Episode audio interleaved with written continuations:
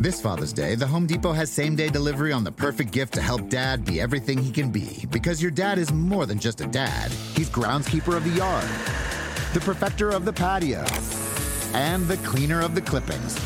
Let the Home Depot help power Dad's doing with the convenience and gas-like power of Milwaukee cordless outdoor tools. Plus, get up to $150 off select Milwaukee tools. For everything Dad is, find the perfect gift at the Home Depot. How doers get more done. Order select and stock items by 4 p.m. subject to availability. Dietz & Watson's been making meats and cheeses the right way since forever. What's that mean? It means never cutting corners, ever. It means cooking, not processing. It means our Virginia brand ham that's cooked to perfection, then twice baked to layer the flavors. It takes more time, but you can taste the difference. We come to work every day to do it the right way, even if it's the hard way. Because if it's not right for us, it's not right for you. Dietz & Watson, it's a family thing since 1939.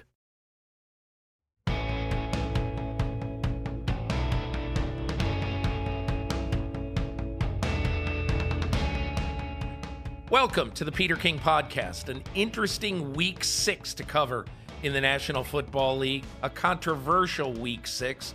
We're going to get into a lot of the details of the officiating. Is it too much to call it an officiating crisis? I don't think so. But we're going to talk to Ed Werder of ESPN, the once and former ESPN reporter who was in Green Bay for the quite controversial Green Bay-Detroit ball game on Monday night. And we're going to talk about officiating, and we're going to talk about the state of the Dallas Cowboys. He's a regular beat guy on the Cowboys as well. And also, I'm going to play you a conversation that I had recently with Doc Emrick. The NHL season is getting off to a strong start so far this year. And I had a chance to speak to Doc Emrick when we both got inducted into the National Sports Media Hall of Fame back in June. You'll hear that conversation, including his great memory of an NFL play-by-play moment that absolutely shocked me. And I think you'll get a kick out of it too. But first, I want to just go over two things about officiating before we start with Ed Werder that are particularly bothersome to me. Okay, and the first thing is that when the NFL met in March and redid the rules and basically allowed coaches to appeal and challenge pass interference calls, both plays that they believed were pass interference and were not called on the field, and pass interference calls that they believed were false.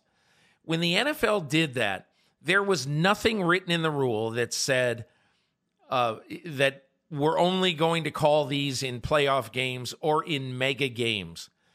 It said that if there was a clear and obvious foul or a clear and obvious reason to change a call on the field, then the call should be changed. But what the NFL has done with Senior Vice President of Officiating, Al Riveron, especially in the last month of the season, ESPN has a great stat on this, in that there have been 25 challenge flags thrown by head coaches since Week 3 on the pass interference rule. And of those 25 calls, 24 were confirmed. Now, we can talk, and it would be very easy to go over 5 or 6 of these and say, well, wait a second, that one looks pretty clear and obvious. This one did, and I believe that what the NFL has done is they're basically trying, because this past weekend there were only 2 calls that were, in Sunday's games this weekend. There were only 2 calls where challenge flags were thrown. So coaches have got the understanding now, just don't challenge them, because Al Riveron is just going to stay with the call that was on the field. Al Riveron was not asked in March to stay with the call on the field. He was asked to adjudicate calls and the calls that were wrong on the field to fix. And there have been a slew of calls that were wrong on the field. And there is absolutely no question in my mind that what the NFL is doing right now is they are telling coaches, we do not want you to challenge. Don't challenge these calls unless there's an absolute mugging. There was an absolute mugging on Thursday night in the Patriots-Giants game when the Patriots cornerback Jonathan Jones just absolutely mugged Golden Tate before the ball got to him. But, you know, look, it was a two-score game. It was late in the fourth quarter, and Riveron just said, okay, nothing to see here. Let's move along. That is not Al Riveron's job, period. That is his job is to simply fix the calls that were wrong on the field. That was an uncalled pass interference play without any question. 100 people could watch that, and 100 people would say that's pass interference. It should have been changed. Al Riveron is not God. He has to change calls that should be changed. And if I'm Roger Goodell, as I wrote in my Football Morning in America column this week, there has got to be an upholding of the rules that the owners voted on. 31 owners voted, we want to see appeals and challenges of interference calls. We want to see those. And so it's not Al Riveron's job to say we're not going to change any of them. It's Al Riveron's job to follow the rules, and he's not doing that right now. Secondly, I believe, as Mike Florio, my colleague at NBC, has said on many occasions, that the sky judge concept is a good idea. I didn't love it at the time when it was being discussed, but 32 out of 32 NFL coaches back in March said, we want a sky judge. And in my opinion, a sky judge would have erased both of the flags that were so huge in the Monday night game. The hands-to-the-face calls against the Detroit Lions down the stretch in that game on Trey Flowers. Two flags that I'm not saying that won the game for Green Bay, but were huge in Green Bay's 23-21 victory. In my opinion, the sky judge needs to become a part of the NFL officiating crew beginning in 2020. So let's go to Ed Werder now. He's in Green Bay. We can talk about that. We can talk about the Dallas Cowboys. We'll have a good conversation with Ed Werder. And then after that, you're going to hear some fun with Doc Emrick, the legendary NBC hockey announcer. Really happy to be joined by Ed Werder of ESPN. Ed was at the Green Bay-Detroit game on Monday night. We're finding him in his hotel in Green Bay before he leaves to go home to Dallas to go cover the circus that is the Jerry Jones Dallas Cowboys. But plenty of news from the Monday night game, so we're going to talk about that first, and then we will talk a little Cowboys. Ed, how are you? Peter, I am outstanding. How are you?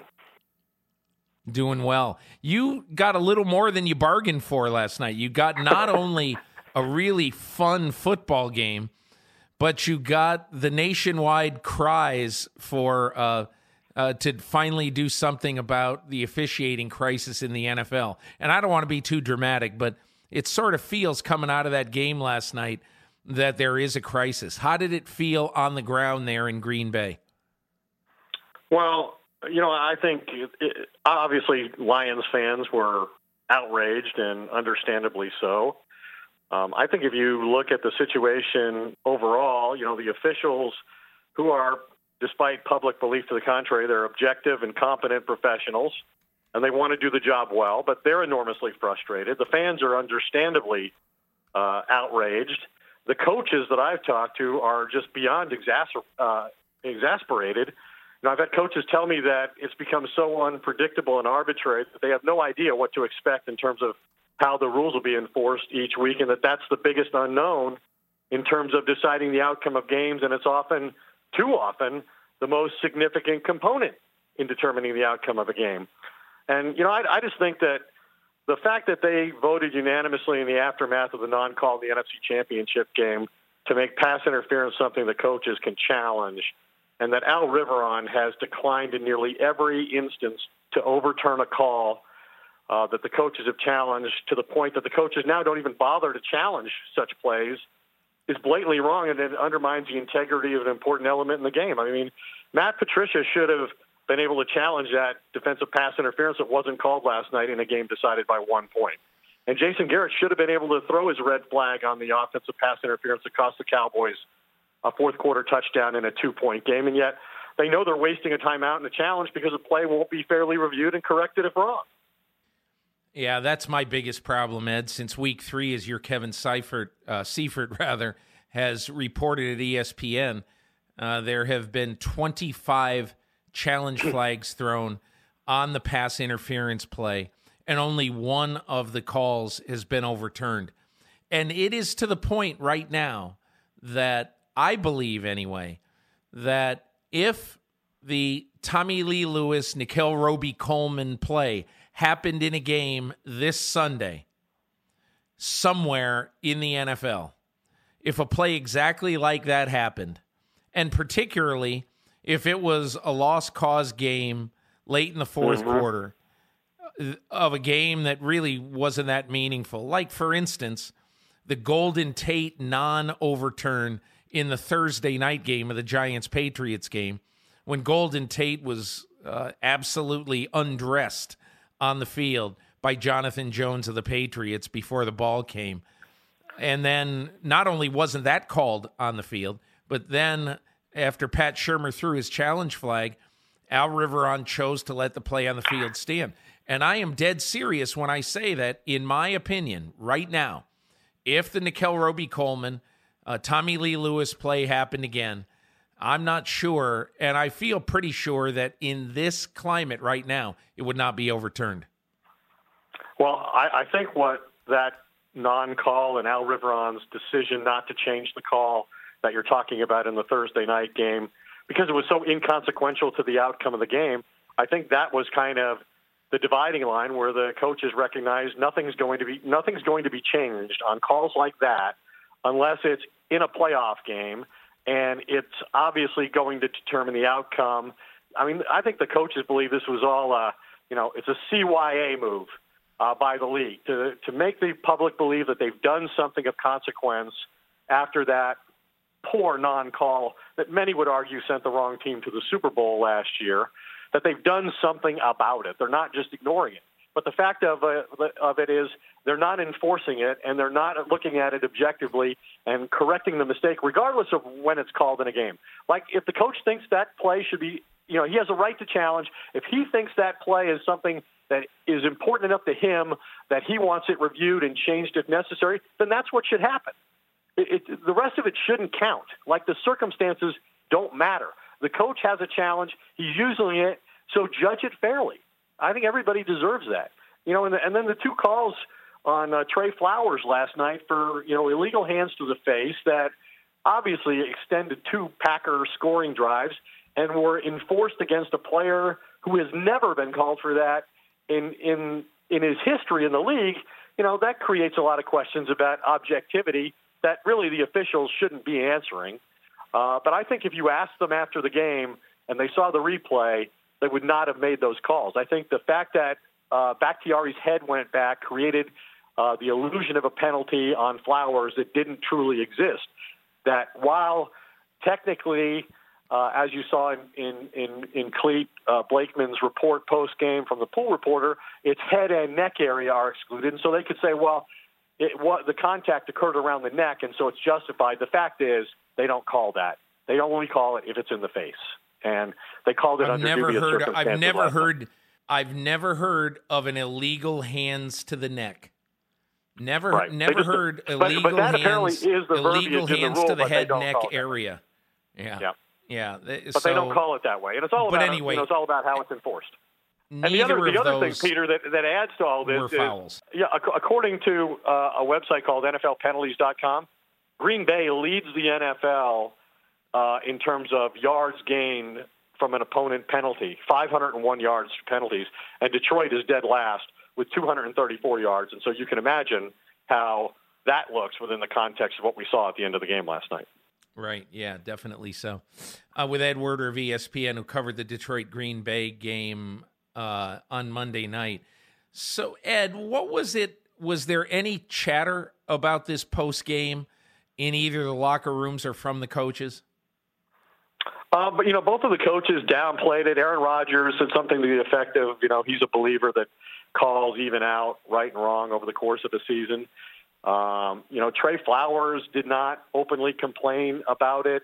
But there were a couple of Lions, mainly defensive backs, who did argue somewhat vociferously about the fact that it was an unjust outcome, that the penalties were wrong and unfair and detrimental to the Lions.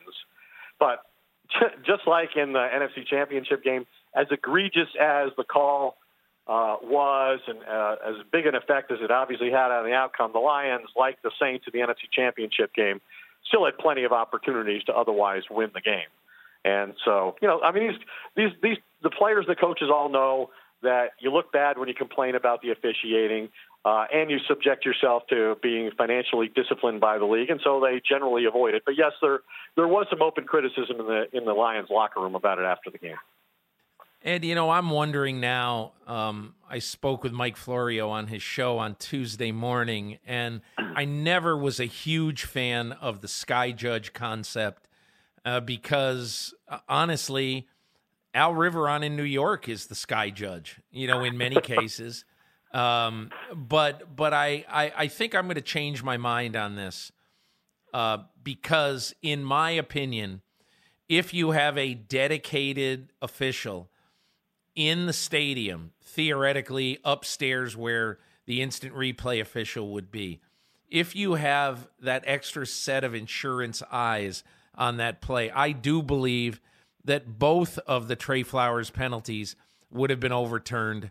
And also a couple of the other phantom calls in the first half. There was a holding call that simply did not exist in the first half. And in my opinion, I think that is the type of insurance policy that the more I've thought about it, I wouldn't even hate it if I were an official on the field, because this official, this sky judge, could be a member of the crew, could travel with the crew. He'd be on their team, and the story would be that guy would be protecting them from making a huge mistake. Right now, we would not be talking about, you know, Clete Blakeman's crew as vociferously as we are if there was an insurance policy preventing them from making the horrible calls that the umpire made on the two hands to the face calls. And so, I don't know how you see it, but that was the thing that the coaches voted 32-0 in favor of at the league meetings this year, and the league basically said we're not going to do that. And look, in fairness to the league, I'm not saying it's impossible. It would have been really hard to wake up on April 1st essentially and say, well, we got to find 17 new officials right now to be sky judges on these crews because there are 17 crews. Give the NFL a little time to organize this, which I think they could do right now, and they'd be in better position to do it. But what do you sense, A, your opinion, and thinking back to the league meetings, how strident were coaches on it? Do you think this has any legs or any chance? Well, I think the system as it is and the new rule were introduced on a one-year experimental basis, and I think it's been an abject failure. So I think what they're doing now will go away next year. And I think people like Clete Blakeman would be better served by the process that you just described, which is let's eliminate the Al Riveron god of officials at every game in New York, overviewing every single game being played on every Sunday, Monday, and Thursday, and let's create a position where this guy, as you said, the sky judge is part of that crew and is looking not only to get the call right for the benefit of all involved, including the crew on the field. But also, you know, I think one of the things that's created a sense of uncertainty and undermines the officials on the field is just some of the verbiage that's now associated when Al Riveron makes a ruling. And that is, they generally come back with, the league has determined the call on the field stands. They don't say the call on the field is confirmed. They say the call stands, which create some question about just how did Al Riveron see it if he's not saying the call is correct and confirmed, he's saying it stands. like there isn't enough evidence to change the call that was made on the field, but I'm not 100% sure what they called on the field is correct either.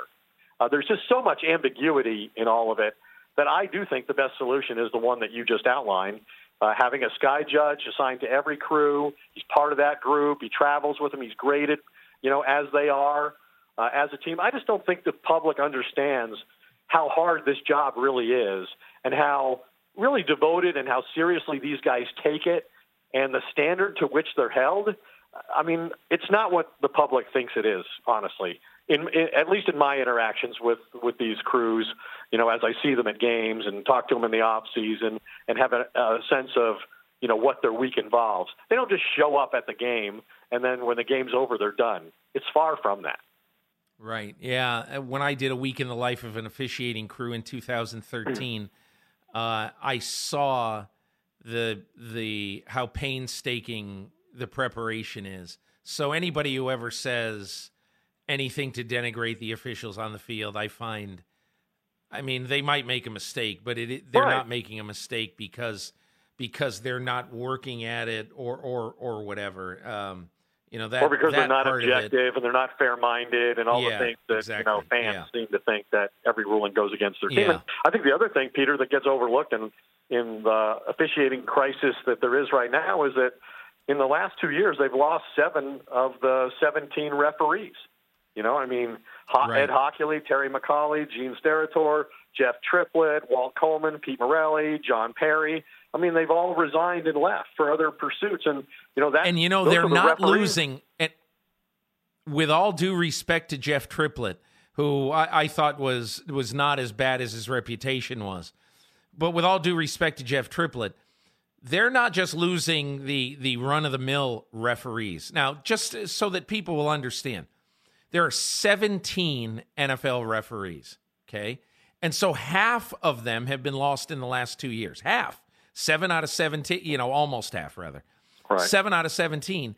And when you say we lost, when the NFL says, well, we lost them and we replaced them, here's the bottom line with this. They have lost these officials because television is more lucrative and, quite honestly, less pressure-packed. And it's not as hard a job as it is to officiate an NFL game and to work at it during the week as much as these guys have to work at it. And so, to me, the solution is, to improve the money that they pay officials. Right. And look, Terry McAulay did not leave. Gene Steratore did not leave because they were going to quit officiating. They left because they had great opportunities to go join NBC and CBS, respectively, as did John Perry, the exact same thing with ESPN. They got paid handsomely to leave more, to do less work, quite honestly. To go and work for television. And again, I don't know how much they got paid. But we do know this, right? We do know the NFL has the financial resources to prevent that from happening. Yes. It's one of the most profitable businesses in America. If they wanted to pay these guys competitively, they would not lose them in all likelihood. And beyond the guys we talked about, which, oh, by the way, were the referees in 10 of the last 16 Super Bowls, so they're that good, that qualified, that much better than the rest of the group. But they've also lost Dean Blandino. They lost Mike Pereira, again, to television. And I think you could easily argue they're both better than the people who have replaced them. Yeah, I would agree. Ed, in our remaining time, let's go and talk a little bit about the Dallas Cowboys. As they sit here 3-3, ready to play host to the Philadelphia Eagles on Sunday in Week 7, that in essence is going to be one of the most important games in the NFC East this year. Both teams are 3-3. Both teams have underachieved. I think what really is a huge problem for Dallas right now is health, and earlier than you would normally think it should be. I have no idea. You have no idea if either one of the tackles is going to play for Dallas. If Dak Prescott, once again, as happened Sunday in the Meadowlands, will be running for his life. And it looks like Amari Cooper may miss another game and more after that. So how do you look at the Cowboys right now, and how do you look at their chances to right the ship? Well, first of all, like you said, they've lost three straight games, and the most recent came against a previously winless opponent in a game in which Dallas committed no turnovers. So they were beaten straight up with the personnel that they had. And I think the argument can be made that this was the worst regular season defeat in Jason Garrett's 9 seasons as the head coach, because the loss to the 0-4 Jets was the first time that Dallas had lost to an opponent that entered a game 0-4 or worse in 20 years. And Jason Garrett is coaching in the final year of his contract. Now, I understand that it becomes difficult to put together a consistent offense that can score like the Cowboys did the first 3 weeks of the season when you don't have La'el Collins at right tackle, you don't have Tyron Smith at left tackle, you lose Amari Cooper 3 plays into the game, which he really put the Cowboys in a bad position, obviously telling them that he could play through the quad injury and then playing 3 snaps in a game where they didn't activate Devin Smith. So they were immediately without their tackles and short at wide receiver. Now, that being said, this is a game of attrition. This is a game of building, a deep roster. And there are plenty of other teams. I mean, I think Sean Payton and Ron Rivera have been winning for a month without their starting quarterbacks. I think the San Francisco 49ers won last week. They're the best run team in football. They won without both their tackles and their fullback against the Rams, the defending NFC champion. I think the Patriots have won all year and are undefeated without their starting center and their left tackle. So I just don't think, that Jason Garrett's performance or that of the Cowboys can be excused just because they've suffered some injuries. That's what happens in the NFL. That's what's happened to them. It was inevitable. Now, that being said, remember, you were at training camp when I was there. Jerry Jones and Stephen Jones and Will McClay believe this is the deepest, most talented roster that the Cowboys have had since they won Super Bowls in the 1990s, 3 out of 4 years. So now's the time where that depth and that character and having the right guys is supposed to affect the outcome of games and allow your team to continue winning. And the fact that it hasn't is not an excuse to me. And to me, it's not one at the end of the season when Jerry Jones assesses the performance of Jason Garrett will play a role in determining whether he continues as the head coach of the team. All very fair, all very interesting. Where are the Cowboys now? First of all, I'll ask you these 3 questions in order. Number 1, is there any way they make a coaching change during the season? Jerry Jones has been present when each Cowboys coach in the history of the franchise has been relieved of his responsibilities in one way or another. Every single one, from Tom Landry to Jimmy Johnson to Bill Parcells to Chan Gailey, Dave Campbell, and everybody in between, Wade Phillips. Only one coach has ever been fired during the season, and that was Wade Phillips. And it was something Jerry Jones didn't want to do. He has a real aversion to it. But the fact is, he saw the team quit on the coach in a very obvious way, turning down tackles and allowing touchdowns on defense in a nationally televised game in which they lost by 35 points. He fired Wade Phillips reluctantly the next day. Another factor in that was he already had the next coach on that staff, Jason Garrett. He wanted Jason Garrett to be the next head coach, and he was going to be at one point or another. Those are not the circumstances that exist to me right now with the Cowboys. So as long as the players don't quit on Jason Garrett, and we've never seen any evidence that they have even for a single game over the past 9 years. Now, some people are going to make a lot of the fact that, he's a very reassuring, positive, encouraging guy. And in the final 4 minutes of the game the other day, when they were down 8 after a missed field goal, he was clapping his hands on the sideline, as he's known to do, and holding out his hands to players who came off the field and ignored exchanging handshakes or hand slaps with him. And maybe that's the beginning of it. I don't know. But right now, I would tell you, I don't think there's any way Jason Garrett gets fired during the season. Do you believe there is any way that Jerry Jones, if they do make a change, could convince either Lincoln Riley or Sean Payton to be the next coach of the Dallas Cowboys?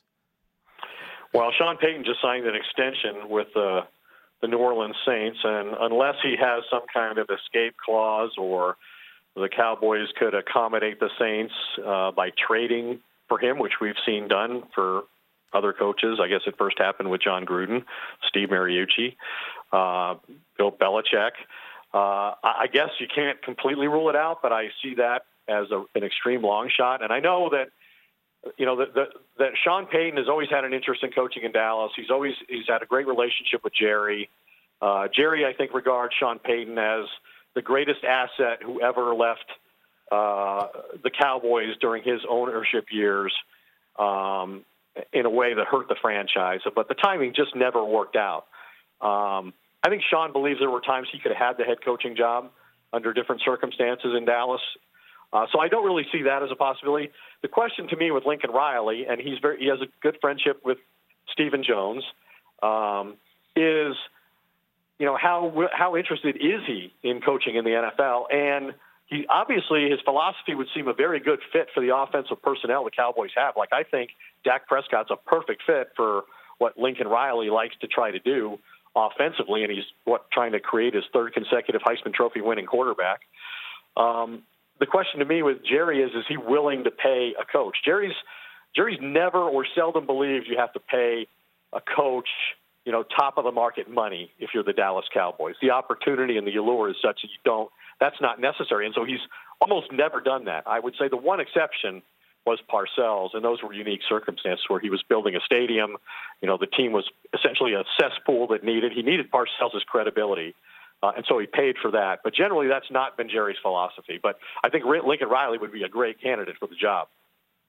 I do, too. I think he'd be interesting. But I question, after talking to him a little bit, getting to know a little bit about the whole Kyler Murray story, we had a long conversation in the spring.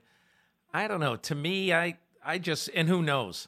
You never know. But I just got a sense he'll be at Oklahoma for a while, but we'll see. Well, let me just say this. If the Cowboys hire Lincoln Riley, yeah. Peter, if the Cowboys do hire Lincoln Riley, it won't be the most shocking coaching hire they've made with an Oklahoma coach. I like that a lot. What is Barry Switzer doing right now? Barry's enjoying life like he always does. You know, he's a godlike figure up there in Oklahoma, and he enjoys it. He still has a relationship with Jerry. He's played a role in, you know, some of the players that the Cowboys have drafted or signed out of Oklahoma, most recently DeMarco Murray. Yeah, Barry just has a good time. He loves life, and God bless him.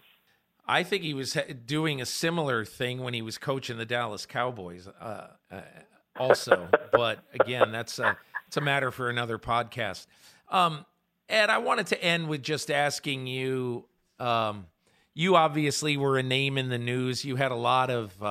You had a lot of people who fell in love with you when you were part of the carnage at ESPN 3 years ago when you were laid off there, and then you ended up going back this year. And this is sort of an odd question, but I thought of it when I knew we were going to be doing this. But what would you say you learned over the time that you were on the sidelines before you got rehired by ESPN? What are the life lessons, or what are the professional lessons you think you learn most? Well, first of all, I recognize how fortunate I am in that, you know, there were 100 people let go, and most, if not all of them, are equally deserving of the opportunity to return as I've been fortunate enough to have, and that hasn't happened for many of the others. But I've always appreciated, you know, and valued what we do, that we get to go cover this incredible sport and attend these fantastic, dramatic games, and, you know, interact with players and coaches and owners. And I love doing it in general. And I really value the platform that ESPN provides for that, to do it at the highest level. And I'm a very competitive person, so I really missed that part of it. But I just think that, you know, it's so important to stay relevant. And it was a challenge to do that, even with social media opportunities, even though, you know, I was blessed to, you know, work for Westwood One, and I had my own podcast and those sorts of things. But I just think you have to, you know, make sure you create relationships that are with people who value you, people who you can trust, people who will be advocates for you. And I think having, you know, professional integrity is important, and just persevering and knowing what you want, and being persistent and driven in trying to achieve that. and a lot, you know, during the 2 years, there was a lot of frustration, obviously. I wasn't ready to retire. But at the same time, it allowed me, you know, us opportunities to spend 2 years with our grandson in Colorado that we wouldn't have had. And it allowed me the opportunity to be there when I really needed to be for my wife, Jill, as she was, you know, battling cancer. So I just think you need to be grateful for all the things you have and to know what you want and be very focused and determined in trying to get it. And, you know, never burn bridges when it's not necessary. Wise words, Ed. Thanks so much. And thanks for the education on what happened in Green Bay and what's going on in Dallas. Really appreciate it. Always great to talk to you, Peter. This Father's Day, the Home Depot has same-day delivery on the perfect gift to help Dad be everything he can be. Because your dad is more than just a dad. He's groundskeeper of the yard, the perfecter of the patio, and the cleaner of the clippings. Let the Home Depot help power Dad's doing with the convenience and gas-like power of Milwaukee cordless outdoor tools. Plus, get up to $150 off select Milwaukee tools. For everything Dad is, find the perfect gift at the Home Depot. How doers get more done. Order select and stock items by 4 p.m. subject to availability. Dietz and Watson's been making meats and cheeses the right way since forever. What's that mean? It means never cutting corners, ever. It means cooking, not processing. It means our Virginia brand ham that's cooked to perfection, then twice baked to layer the flavors. It takes more time, but you can taste the difference. We come to work every day to do it the right way, even if it's the hard way. Because if it's not right for us, it's not right for you. Dietz and Watson, it's a family thing since 1939. Reese's Peanut Butter Cups are the greatest, but let me play devil's advocate here. Let's see. So, no, that's a good thing. That's definitely not a problem. Reese's, you did it. You stumped this charming devil. Our thanks to Ed Werder, and we're going to turn it over to hockey for the rest of the show. So if you don't like hockey, get out and get out now. Now, it's going to be fun. You're really going to want to hear Doc Emrick. We had a lot of fun in our conversation. But first, just a couple of words about a new hockey podcast in the NBC Sports family. It's called Our Line Starts. And if you've seen Slapshot, you know exactly what Our Line Starts means. But it's cool. It's a storyteller's podcast with the NBC hockey authorities, Keith Jones, Mike Milbury, Jeremy Roenick. And if you want to hear about some brawls, if you want to hear about some great games, if you want to hear about what in the world is going to happen with my New Jersey Devils, and will they ever win a hockey game in 2019 and 20? Please listen to Our Line Starts. And now, without further ado, the greatest hockey announcer of my lifetime, my conversation with Doc Emrick. So happy to be joined on the podcast by the great Doc Emrick. And Doc, we're sitting here in Winston-Salem, North Carolina. Here it is in late June. And we both are about to have quite an honor bestowed on us to be inducted in the National Sports Media Hall of Fame. And when I saw who I was going in with, you, Bob Lee, Tony Kornheiser, I was thrilled, not only because of the diversity of the group, but because, quite honestly, I really, really admire your work greatly. So it's a thrill to be going in with you. Thank you. That's wonderful of you to say.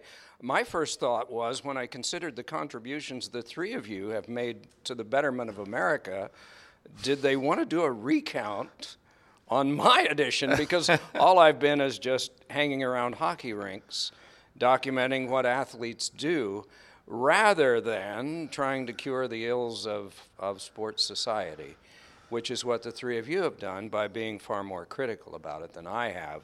I've just reacted with my eyes and my brain sometimes and reacted with words to what I've seen. But the critical accounts that the three of you have made have made sports and society far better. But it's an honor for me to be in the same paragraph tonight with the three of you. And now we all look back at the time this is being played. And I hope that I get one of those baseball bats. Because, you'll get one. You'll get one. because I think one of the few contributions I can make to the Pirates is that, unlike them, I can lay down a bunt. They can do everything else, but I can still, from high school, as you can, I can still lay down a bunt. So, Doc, there's 900 things I want to talk to you about, but I have settled on 2 or 3 topics, and one is how you got here. It's a pretty amazing story because you went to college, and I doubt sincerely when you went to college at Manchester College, I believe in Indiana, right? And then you went to Miami of Ohio after that, and finally to Bowling Green. And when you got out, if I'm not mistaken, you became a teacher. Is that right? Yeah. Between Miami and Bowling Green, I had to get work, and I kept doing these play-by-play tapes at the Coliseum in Fort Wayne, sitting in an empty section on Wednesday nights when they didn't sell out. The Fort Wayne Comets? Yeah, the Comets with a K. And on Wednesdays, they didn't sell out, so there'd be empty sections you could sneak off into and record a game. And then I would send these out to the New Haven Nighthawks and the Springfield Indians and trying to get a job. And I would get these snail mail rejection letters back that I saved, had famous signatures on them. Who rejected you? Give me a name or two. Anybody. The guys that ran the California Golden Seals at the time was Frank Selke Jr. Okay. And so I sent to everybody. I was a finalist in Pittsburgh with the Penguins in 1974. I was one of 3 finalists. They did hire the right guy, and he's still there today. Mike Lang? They hired Mike Lang. I was one of the other 2 guys. Wow. But they made the right decision. But anyway, during that period of time in the late 60s, I didn't get a job, so I had to get a job somewhere. So in Western Pennsylvania, there was an opening at a small college very similar to Manchester, and they needed somebody to teach public speaking and also administer the campus radio station. So I took the job at Geneva, Beaver Falls, Pennsylvania, where Joe Willie Namath had vacated about a year earlier and won a big Super Bowl. Occasionally, he came back to see his mom, and that was a major event in Beaver Falls. So after teaching 1 year, I still had another year there, I went to the editor of the evening newspaper in Beaver. Beaver County Times? It was. How did you know that? Oh, I know the Beaver County Times. Okay, yeah. And I said, I'll cover the Penguins for free if you give me a pass. And he said, sounds like a good deal to me. So for the 70-71 season, I not only taught school, but anything to get my foot in the door of hockey. Red Kelly was the coach of the team, and I covered the Penguins for 1 year for free. And I realized after that... All home games. You didn't go on the road. Didn't go on the road. Right. But I was a member of the Hockey Writers Association of the NHL.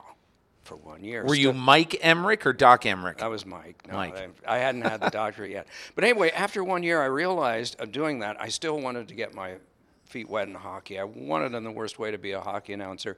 But if I had to be a college teacher the rest of my life, I could make $600 a year more if I had a doctorate. So I applied to 2 schools, Michigan and Bowling Green, that had not only doctoral programs in radio, TV, and film, but also had campus stations that broadcast the hockey games of the university team. And at Bowling Green, I visited there, and the man who operated the campus station, which still operates to this day, said, the guy that did the second periods, I do the first and third, I'm a staff member. We let a student do the second period, he graduated. You come here on a doctoral program, you got the second period. So I went to Bowling Green, did the coursework for 2 years, wrote my doctoral dissertation with the great help of Ernie Harwell. Wow. It was on Major League Baseball play-by-play announcers. Nothing had ever been done on the subject before, no academic study. He was my non-academic advisor. My life lessons were largely from my parents and from Ernie Harwell. That's amazing. And so I got the doctoral dissertation finished after I was 3 years. What's the one piece of advice that Ernie Harwell gave you that sticks with you to this day? Ride with the tide. He said, quote, I've worked for the sponsor, I've worked for the team, and I've also worked for the radio station. If you ride with the tide, you'll have a long, long career. If you decide you want to be a campaigner, sometimes you're going to run into a wall. But the phrase "ride with the tide" is something that I've always remembered. And even though we all does he mean tell the story that you see? Yes, but he also meant you're going to have, and he at that time was going through a turbulent era there because Jim Campbell was the general manager, Billy Martin was the field manager. Wow. So he said it would be very easy in this turbulent era to take sides. But it's better to tell the story and ride with the tide if you want to have a long career. You can have a very self-satisfying career if you're the campaigner. But if you want a long career, for example, not moving around a lot, this was probably that was advice that he gave me that I followed. It didn't mean that I didn't get fired. Ernie got fired once himself. I was fired in Philadelphia. How did you get fired? It was the end of my contract, and I didn't know I wasn't being rehired until... What year? 1993. Okay. Yeah, 5-year contract was up, and my agent was told that he would be receiving numbers from the Flyers for an extension, and time passed, and he would call and was just promised... You know, he would hear again, and time passed. And so finally he said, look, Michael just worked for what he's been getting, and it was at that time he was informed, look, we're not going to make an offer. So that was a surprise, but as fate or providence or something would have it, Sports Channel New York came through with an offer to do New Jersey Devils games, and... So I was out of work for about 2 months. But in the fall of 93, here came this, and along came 18 consecutive years of doing the New Jersey Devils. And in that fall of 93, Jacques Lemaire arrived to coach. Larry Robinson arrived to be an assistant coach. A kid named Brodeur arrived to be a goaltender, and he shared the load with Chris Terreri for a while. But then a lot of really good things happened. So one door closed and another door opened, and 3 Stanley Cup rings followed. My nephew has one, my brother has one, and I have one. Wow. So it was very fortunate for me. It's interesting. I could talk to you about the Devils all day because I lived in Montclair, New Jersey. We raised our family there, and the Devils became our team. I took my daughters to 10 games a year at the old barn, you know, at the Meadowlands. I loved it. And there was something little engine that could-ish about that franchise, about Lou Lamoriello, about the people, the Niedermeyers lived about 3 blocks away. It was the first time that New Jersey could really call a team a home team.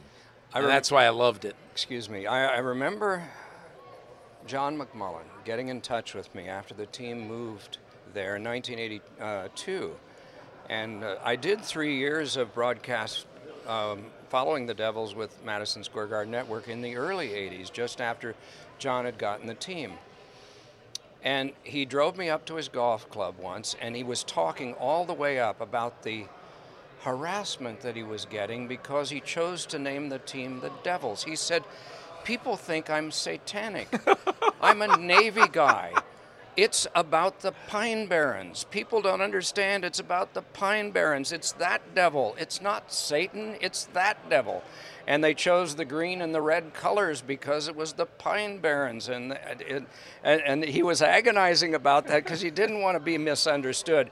And I'll never forget when the year 2000, when they came from 3-1 down and they beat the Flyers in the conference final and then they defeated Dallas. That was the end of his ownership. It had been determined he was going to sell them to Yankee Nets. And he told the players after they'd won, he said, boys, this is my last hurrah. You guys design the rings. I'll pay for them. Wow. And they rubbed their hands together, and those babies were made out of platinum. Oh, wow, that's amazing. But I'll never forget, too, one other thing about John, because he was a Montclair guy and a Navy guy. There was no guarantee with some of those longtime employees, and I was not one because I worked for Madison Square Garden. I wasn't a club employee. There was no guarantee that any of them would be maintained once the ownership transferred. So that Christmas, before the spring, when the team would be transferred to Yankees Nats, he and his Labrador Retriever walked around the offices at the Meadowlands from one office to the other, delivering a Christmas card with a check enclosed with a large bonus for every year of service that that person had given to his ownership.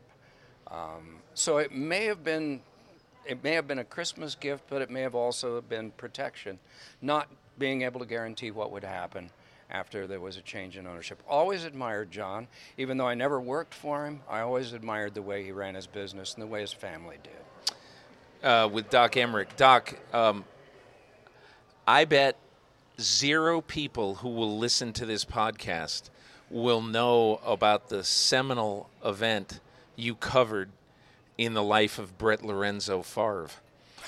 And how I doubt many people will have any idea that you worked for CBS and you did football games and you also did the first throw of Brett Favre's life. You've got to tell me the story. Well, Tim Ryan was doing... he was going to be this new guy's partner. Matt Millen had just finished a three Super Bowl career with three different teams, and he just retired. And because Matt was such a good conversationalist when he was a player, CBS wisely thought, this guy'd be great in the booth. So they hired him for that. This is the first fall after his retirement. But Tim Ryan can't be his partner for 2 weeks because Tim's doing the tennis. The big tournament. U.S. Open, yeah. Of course. So they needed somebody to work with Matt for 2 weeks. So I was the guy. And I had done my last football game at Manchester 25 years before. Manchester College. Hail to thee. Hail to the black and gold. Hail to victory. Fight for your colors. Fight for honor too. Hail to Manchester. Hail to you. So anyway... It's my first game. It's Matt's first game.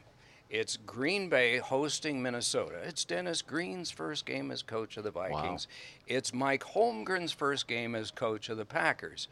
And Matt and Mike, of course, know one another from Mike's days with the 49ers. And so anyway, we have this thing where Friday you see the home team, Saturday you see the visitors, Sunday you do the game. So anyway, Matt and I have this conversation with Holmgren after we've talked with the players and we've talked with Mikowski, the starting quarterback for the Packers, and we're about to leave, and Holmgren says, have you talked to our quarterback? I said, yeah, we just spoke with Mikowski downstairs. No, the other guy. No, we talked with Mikowski. He said, let me tell you about this guy. So he goes into the story about this guy lives on a small a plantation sort of farm down in this little town in Mississippi, and his dad lives in the same place, and his dad's his high school coach. And he said, let me tell you about this guy. He got in a little bit of trouble this summer, but I called down there, and his dad answered the phone, and I said, look, Coach Favre, this is Coach Holmgren in Green Bay. I want to talk to your son. And he said, well, look, we got that worked out with the sheriff. Everything's fine. He said, I want to talk to your son. Well, he's not here right now. Well, would you have him call me? So about a half hour later, the call was placed. And he said, look, if you want to be running around getting in trouble and things like that, look, I understand, but this is Green Bay, Wisconsin. We really think you can help us. But going to have to make a choice here. If you want to make the choice to go a little straighter and a little narrower, we're with you. If not, maybe where you came from in Atlanta is a good place. Right. You decide. I guess he did. So, to finish the story, doesn't play that game. Fuad Rivas kicks into a field goal in overtime. Minnesota wins. One more game. Green Bay down in Tampa Bay the following week. Matt and I are assigned to do it. Second quarter, Mikowski out. Favre comes in, drops back to pass, on-rushing lineman, pass. Deflects the pass, yeah. Favre catches it, loss. Trivia question, who caught Brett Favre's first Packer pass? Brett Favre.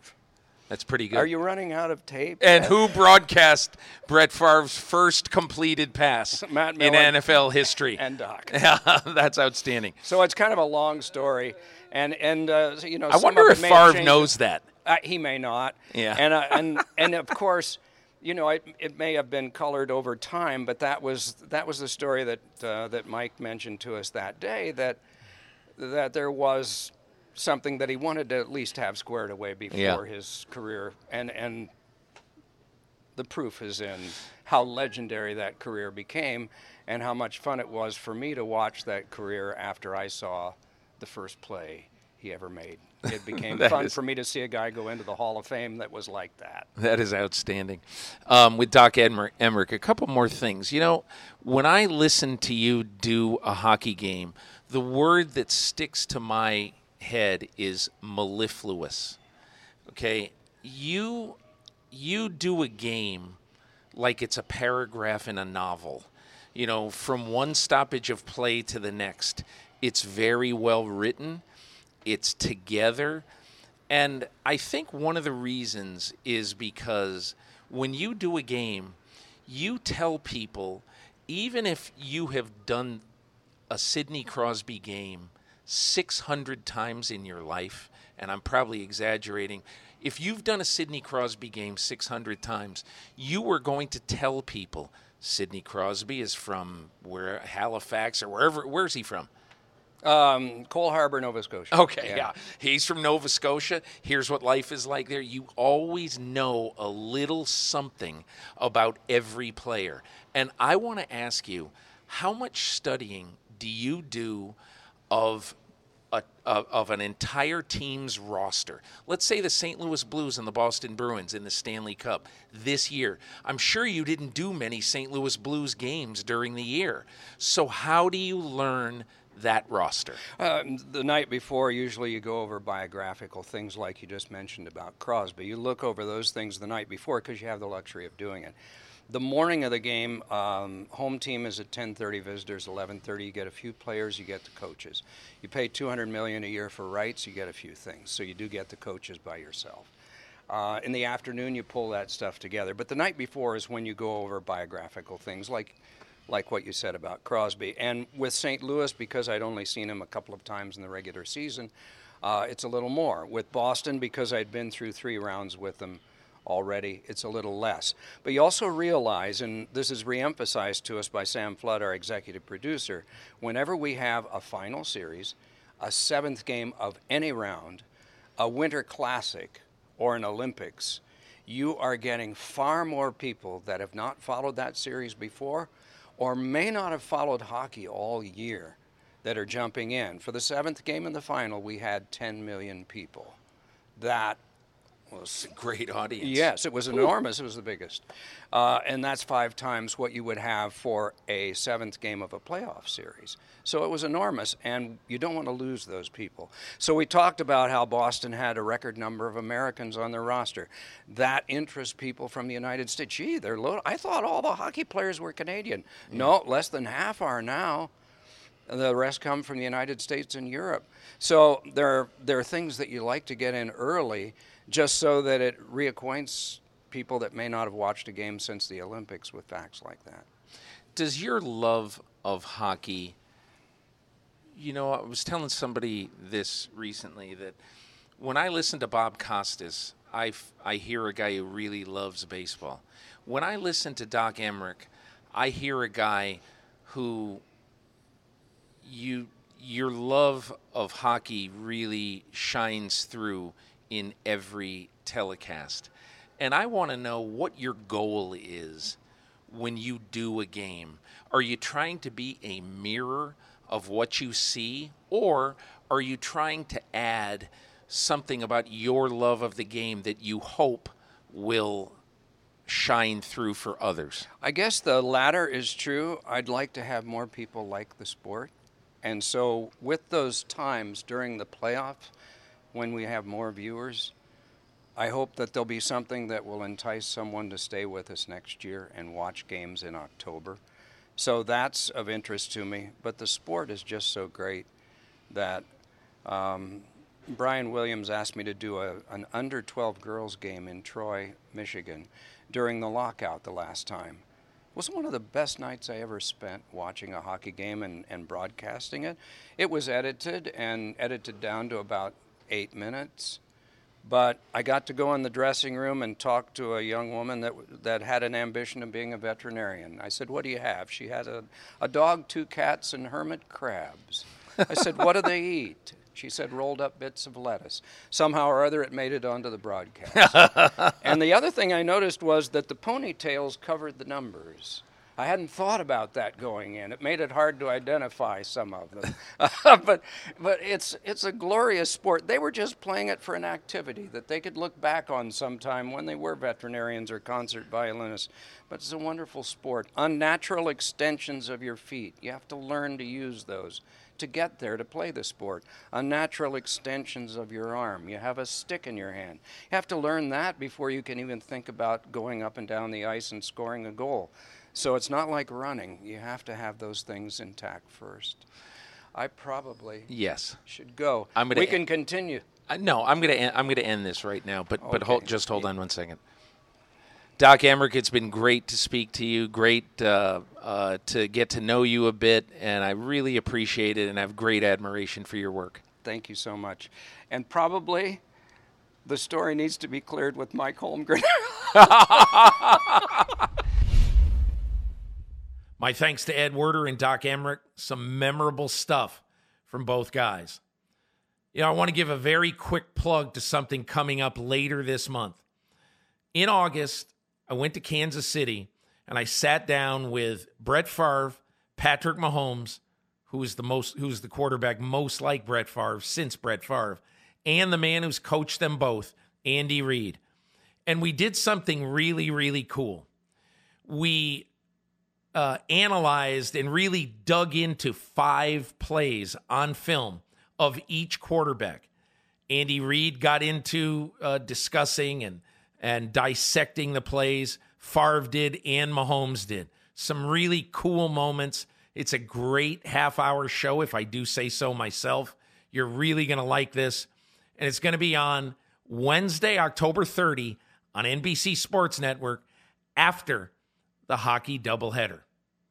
And that's it for this week. Be sure to join me next week. We're going to have a fun show that's going to have some highlights from that particular program and also a new book about the Pittsburgh Steelers from the son of Dan Rooney with some great stories in there about what it was like to grow up Rooney. Thanks a lot for joining me this week. Look forward to seeing you next week.